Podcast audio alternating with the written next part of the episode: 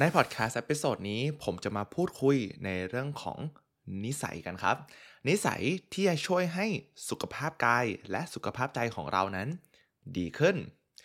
เหตุผลที่ผมนำเรื่องของสุขภาพมาพูดใน EP นี้เนี่ย เพราะว่าช่องเราครับ motto หลักมันคือเรื่องของ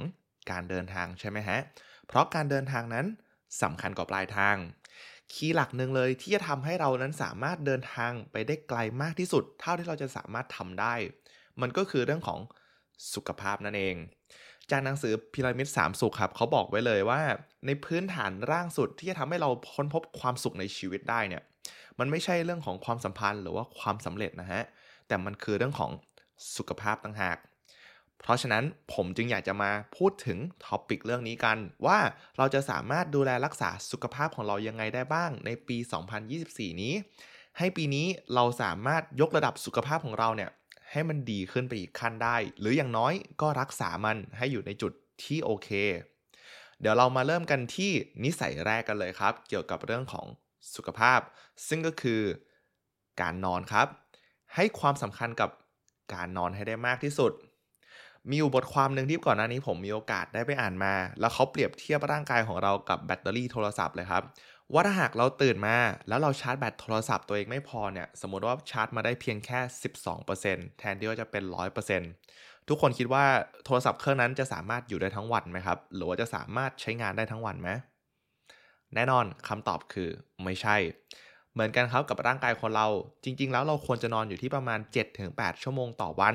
แต่บางคนเขาก็อาจจะแบบสามารถนอนได้น้อยกว่านั้นเนาะ อันนี้ก็ขึ้นอยู่กับร่างกายของคนอีกที แต่โดยทั่วไปครับขั้นต่ำอยู่ที่ 7 ชั่วโมงนะ ผมมองว่า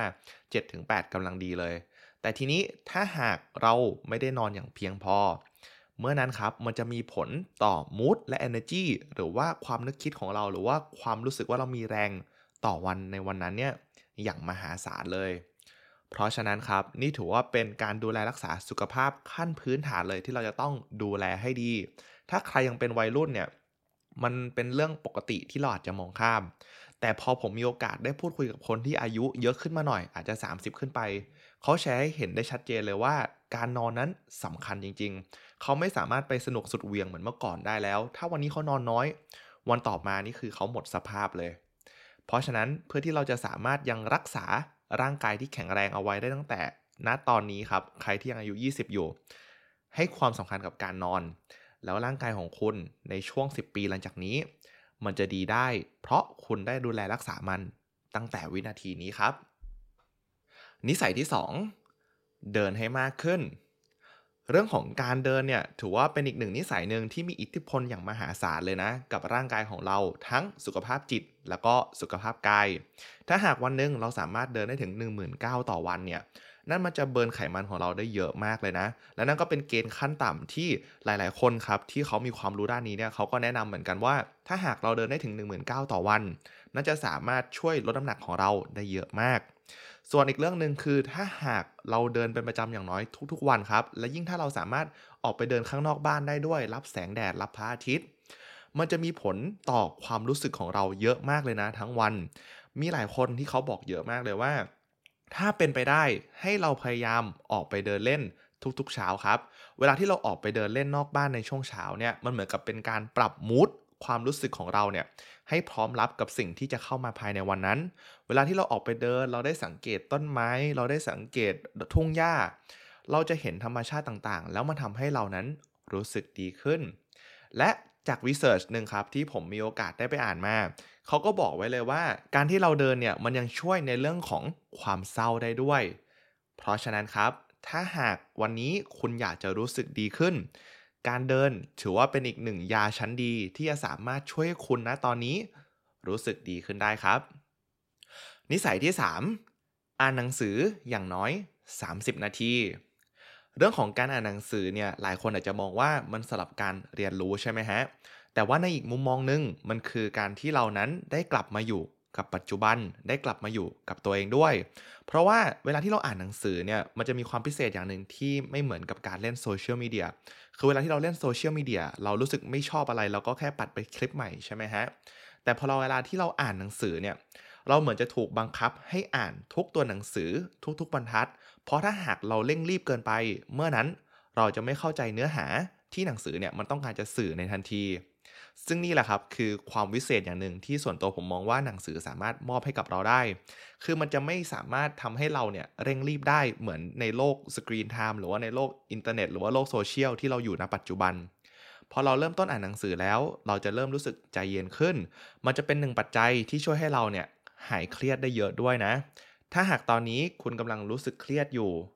การอ่านจะเป็นหนึ่งในทางออกที่ดีมากที่สามารถช่วยคุณในเรื่องนี้ได้ฮะ นิสัยที่ 4 การนั่งสมาธิและการเขียน journal นี่ถือว่าเป็นอีกนิสัยหนึ่งที่ให้ผลลัพธ์คล้ายๆ กับเรื่องของการอ่านนะครับ แต่ว่ามันจะเป็นการที่เรากลับมาหาตัวเราเองมากขึ้น เวลาที่เราได้จดจ่อกับตัวเราเองจริง ๆ เมื่อนั้นครับ เราจะรู้สึกใจเย็นลง และความเครียดต่างๆ นั้นเนี่ยมันก็จะหายไปได้ง่ายมากขึ้นด้วย เพราะเวลาที่เรารู้เท่าทันตัวเอง เราจะรู้ว่าอะไรคือปัจจัยที่สร้างความเครียดให้กับเรา อะไรคือปัจจัยที่สร้างความท็อกซิกกับความคิดของเราไว้อยู่ และถ้าหากเราสามารถหาต้นตอของมันได้ เราก็จะสามารถแก้ไขปัญหาตรงนั้นได้นั่นเอง และโดยภาพรวมมันจะส่งผลให้สภาพจิตใจของเรานั้น ดีขึ้น นิสัยที่ 5 ใช้เวลากับธรรมชาติให้มากขึ้น นี่ถือว่าเป็นอีกข้อหนึ่งที่ผมเชื่อว่าเราทุกคนต่างเคยสัมผัสมาแล้ว ว่าอย่างน้อยเนี่ยถ้าหากทุกวันนี้เราจมปักอยู่กับห้องทำงาน เรามองหน้าจออยู่ตลอดเวลา เราโมแต่เล่นโทรศัพท์อยู่ตลอด เราคงจะมีความรู้สึกนิดนึงแหละว่าเฮ้ยอยากออกไปเดินเล่นหน้าหาดจัง หรืออยากออกไปเดินตามสวนสาธารณะจัง อยากปีนเขาจัง เพราะว่าธรรมชาติเนี่ยมันมีผลเป็นอย่างมากเลยนะ ต่อความรู้สึกของเรา เวลาที่เราได้อยู่ท่ามกลางธรรมชาติ มันก็จะมีข้อดีเรื่องว่ามันทำให้เรารู้สึกสบายใจ มันทำให้เรารู้สึกใจเย็นลง มันทำให้เรารู้สึกว่า เออ แค่เพียงการออกมาเดินเล่นตามสวนสาธารณะ หรือว่าการได้เห็นต้นไม้ การได้เห็นดอกไม้เนี่ย มันก็ทำให้เรารู้สึกดีขึ้นระดับหนึ่งแล้วนะ ซึ่งถ้าเกิดในเชิงวิทยาศาสตร์ครับ มันก็มีข้อพิสูจน์เยอะมาก ว่าการที่เราได้อยู่กับธรรมชาติเนี่ย มันส่งผลต่อความสามารถในการโฟกัสของเรา มันส่งผลต่อความรู้สึกของเรา มันส่งผลต่อสภาพจิตใจของเราเยอะมาก เพราะฉะนั้นถ้าเป็นไปได้ครับ อย่างน้อยวันละหนึ่งครั้ง อาจจะหาเวลาที่ตัวคุณนั้นจะได้เดินไปอยู่ท่ามกลางธรรมชาติดูครับ ใครอยู่ใกล้สวนสาธารณะก็อาจจะลองแบ่งเวลาสัก 15 นาทีถึงครึ่งชั่วโมงก็ได้ ออกไปเดินเล่นดู หรือว่าถ้าเกิดใครอยู่ใกล้ทะเลอยู่ใกล้ภูเขาอะถือว่าเป็นธรรมชาติที่แบบเพอร์เฟกเลยที่เราจะสามารถมีโอกาสเข้าไปเดินเล่น แล้วก็ดื่มด่ำกับสถานที่นั้นได้ แต่ถ้าหากใครครับมองว่าตัวเองไม่มีเวลาจริงๆเนี่ย อะอย่างน้อยลองหาต้นไม้มาปลูกในห้องดู ส่วนตัวผมเองผมก็มีต้นไม้อยู่ในห้องเช่นเดียวกัน แต่ว่าไม่ใช่ต้นไม้จริงนะครับ เป็นต้นไม้ปลอม แต่เพียงแค่ต้นไม้ปลอมเนี่ยทำให้เราได้เห็นอะไรที่มันเป็นสีเขียว แล้วก็ดูแบบเป็นใบไม้จริง ๆอะ่ะเพียงเท่านั้นผมก็สามารถสัมผัสได้ถึงความต่างจากก่อนหน้านี้แล้วก่อนหน้าที่ผมจะไม่มีต้นไม้อยู่ในห้อง เพราะฉะนั้นครับ ลองให้เวลาตัวเองดู หรือว่าลองหาซื้อต้นไม้ มาไว้ในห้องดูนะครับ แล้วผมเชื่อเลยว่า มันจะมีผลต่อ mood และ energy ของคุณอย่างแน่นอน นิสัยที่ 6 ดื่มน้ำให้มากขึ้น ผมเชื่อว่าเราทุกคนต่างรู้ดีว่าการดื่มน้ำนั้นสำคัญ อย่างข้อมูลที่ผมเพิ่งไปหามาครับ ผู้หญิงควรจะดื่มน้ำให้ได้อย่างน้อย 2.7 ลิตร ต่อวัน ส่วนผู้ชายควรจะให้ถึง 3.7 ลิตร ซึ่งเอาจริงๆเนี่ยถือว่าเป็นปริมาณที่มันเยอะมากเลยนะครับ อย่างน้ำขวดใหญ่ขวดหนึ่งเนี่ยก็อยู่ที่ประมาณ 1.5 แสดงว่าถ้าผู้หญิงเนี่ยดื่มประมาณ 2 ขวด ส่วนผู้ชายก็ควรจะดื่มประมาณ 2 ขวดครึ่ง ซึ่งเอาจริงครับทุกวันนี้ผมยอมรับเลยว่าขนาดผมยังดื่มไม่ถึงเลย ผมมองว่ามันเป็นนิสัยหนึ่งที่แอบสร้างยากนะ แต่ว่าหลังจากนี้ส่วนตัวก็มองว่าควรจะกลับมาให้ความสำคัญกับมันมากขึ้น เพราะเวลาที่เราดื่มน้ำน้อยลงเนี่ย เราจะสามารถสังเกตได้เลยว่าปากเราจะเริ่มแห้ง เราจะเริ่มรู้สึกหิวน้ำบ่อย พวกมือเราอาจจะเริ่มแห้งได้ง่ายขึ้น นี่คือผลมาจากการที่เราดื่มน้ำน้อยนั่นเอง เพราะฉะนั้นหลังจากนี้ฝึกนิสัยของการดื่มน้ำให้ถึงเกณฑ์ที่เราควรจะดื่มครับ อย่างที่ได้แจ้งไปนะครับว่าผู้หญิง 2.7 ลิตร ส่วนผู้ชาย 3.7 ลิตร ถ้าเป็นไปได้ผมมองว่าควรจะซื้อเป็นขวดน้ำขวดใหญ่เลยที่เราจะต้องเติมน้ำเราจะได้เห็นจริงๆว่าเอ้ยวันนี้เราดื่มไปเท่าไหร่แล้วเพราะบางทีถ้าซื้อเป็นขวดเนี่ยเราอาจจะไม่รู้ว่าเราดื่มไปปริมาณเท่าไหร่ นิสัยที่ 7 ใช้เวลาอยู่กับคนที่เรารักครับ นี่ถือว่าเป็นอีกข้อหนึ่งที่เรียบง่ายและตรงตัวมาก ว่าความสุขในชีวิตของเรานั้นจริง ๆ แล้วมันมาจาก การที่เราได้อยู่กับความสัมพันธ์ที่มันดีๆ การที่เราได้อยู่กับครอบครัว อยู่กับเพื่อนสนิท อยู่กับคนรัก และสิ่งเหล่านี้ครับ มันมีผลต่อความรู้สึกและก็สภาพจิตใจของเราสูงเอามากๆ ถ้าเกิดวันไหนเนี่ยเป็นวันที่เราพบเจอกับความเครียดจากงานเยอะมากเลยเนี่ย ผมเชื่อเลยว่าการที่เราได้กลับไปอยู่กับคนที่เรารัก มันจะเหมือนกับเป็นการชาร์จพลังให้กับเราที่เยอะแล้วก็ดีเอามากๆ เพราะฉะนั้นครับ ถ้าหากทุกวันนี้เรายังใช้เวลาอยู่ร่วมกับคนที่เรารักไม่มากพอ นี่ถือว่าเป็นอีกนิสัยหนึ่งที่เราควรกลับมาให้ความสำคัญนะครับ เพราะว่าหลาย ๆ คนที่เขาเก่งเอามากๆเลยเนี่ย คนที่เขาบ้างงานเอาสุด ๆ คนที่เขามองว่าเขาภูมิใจกับการทำงาน พอถึงจุดหนึ่งของชีวิต เขาจะเริ่มนึกเสียใจที่เขาไม่ได้ให้เวลากับคนที่เขารักมากพอ และนี่ก็เป็นอีกเหตุการณ์หรือว่ามีเคสตัดดี้มากมายเลยที่บ่งบอกถึงเรื่องนี้ เพราะฉะนั้น กลับมาให้ความสำคัญกับความสัมพันธ์ตั้งแต่วันนี้ แล้วเชื่อเลยว่า เรื่องของความสำเร็จเรื่องของเป้าหมาย ยังไงมันก็มาถึงแน่นอนครับ มันอาจจะไม่ได้เร็วเท่ากับการวิ่งคนเดียว แต่การวิ่งไปด้วยกัน การใช้เวลาอยู่กับคนรอบข้าง มันดีกว่าแน่นอนครับ นิสัยที่ 8 พักเบรกจากการใช้โซเชียลมีเดียบ้างผมเชื่อว่าเราทุกคนต่างรู้ดีว่าการเล่นโซเชียลมีเดียที่มากเกินไปเนี่ย มันก็จะส่งผลเสียต่อเราถูกต้องไหมฮะ มีหลายคลิปมากเลยใน YouTube หรือว่าแม้แต่ในตัวของแอปโซเชียลมีเดียเองเนี่ย ที่อาจจะมาทักให้เราว่า เอ้ย หยุดเล่นลงบ้างนะ หยุดโทรศัพท์ หยุดการเล่นตรงนี้บ้าง เพื่อให้เราได้ไปพักผ่อน ไปมองอ่านหนังสือ ไปดูธรรมชาติ ไปใช้เวลาร่วมกับครอบครัวจริง ๆ เพราะการที่เราเล่นโซเชียลมีเดียที่มากเกินไป มันจะมีผลต่อความรู้สึกนึกคิด มีผลต่อสภาพจิตใจของเราเยอะมากเลยนะ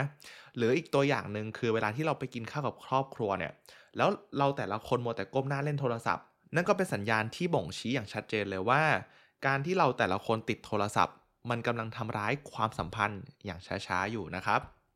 เพราะฉะนั้นถ้าหากเป็นไปได้หาเวลาพักเบรกจากมันบ้าง โดยเฉพาะเวลาที่เราอยู่กับครอบครัว อยู่กับคนที่เรารัก หรือเวลาที่เราอยู่กับตัวเราเองด้วยซ้ำ อาจจะลองเปลี่ยนกิจกรรมไปเป็นการเขียน journal การอ่านหนังสือ การออกไปเดินเล่นตามธรรมชาติ ผมเชื่อเลยว่ากิจกรรมเหล่านั้นจะสามารถมอบความสุขและความสงบภายในใจของคุณ ได้มากกว่าการที่เราเล่นโซเชียลมีเดียอย่างแน่นอนครับ แล้วก็มาถึงนิสัยสุดท้าย นิสัยที่ 9 หางานอดิเรกท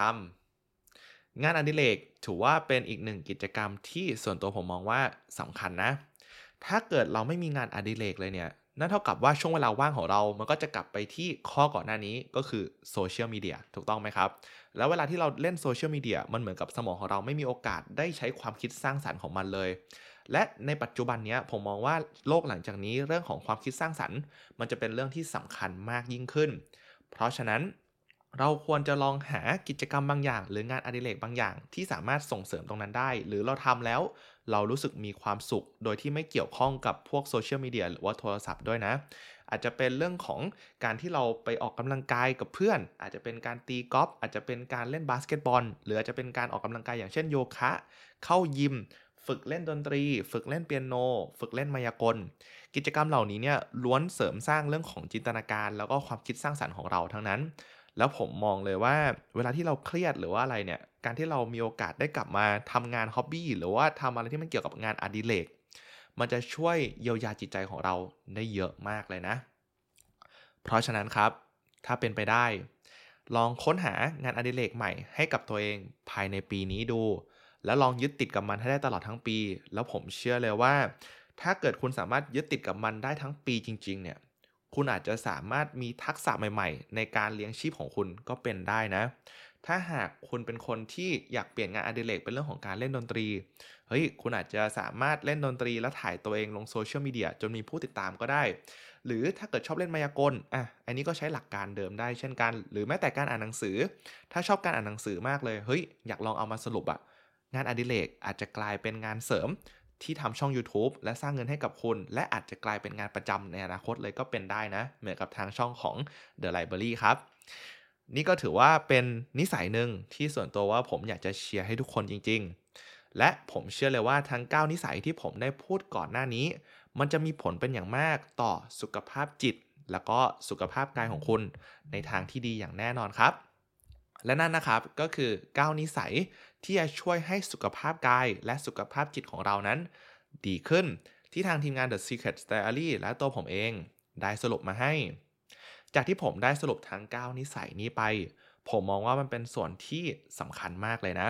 มันอาจจะไม่ได้เกี่ยวข้องกับเรื่องของสภาพร่างกายของเราโดยตรง แต่มันจะเกี่ยวข้องกับสภาพจิตใจของเราเยอะมาก และถ้าหากสุขภาพจิตของเราดี แน่นอนสุขภาพกายของเรา มันก็จะดีตามไปด้วย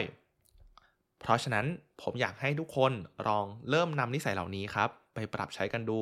และตัวผมเองด้วยเช่นกัน ผมก็จะนำไปปรับใช้ให้มากขึ้น โดยเฉพาะเรื่องของการดื่มน้ำนี่ถือว่าเป็นอีกข้อหนึ่งที่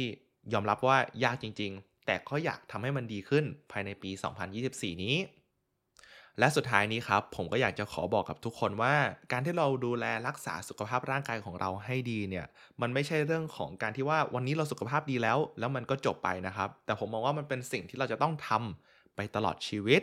ถ้าเกิดชีวิตของเราคือการเดินทาง การเดินทางไปสู่การเติบโตให้กลายเป็นตัวเองในเวอร์ชั่นที่ดีที่สุดเนี่ย คีย์สำคัญเลยที่จะทำให้เราสามารถเดินไปได้ไกล และเดินไปได้นาน มันก็คือเรื่องของ สุขภาพที่แข็งแรงนั่นเอง ถ้าหากเราสามารถรักษาพื้นฐานตรงนี้ของชีวิตของเราไว้ได้ ไม่ว่าจะเป็นเป้าหมายอะไรครับ คุณก็จะสามารถไปถึงมันได้อย่างแน่นอน และท้ายที่สุดนี้ การเดินทางนั้นสำคัญกว่าปลายทางครับ ขอบคุณมากๆเลยนะครับ ที่เข้ามาฟังพอดแคสต์ episode นี้จนจบสำหรับวันนี้ทางทีมงาน The Secret Diary และตัวผมเองขอลาไปก่อน และขอให้วันนี้เป็นวันที่ดีนะครับ สวัสดีครับ ถ้าหากทุกคนชอบเรื่องราวที่ผมนำมาเล่าในครั้งนี้ ผมเชื่อเลยว่าทุกคนจะต้องชอบพอดแคสต์ episode นี้อย่างแน่นอนครับ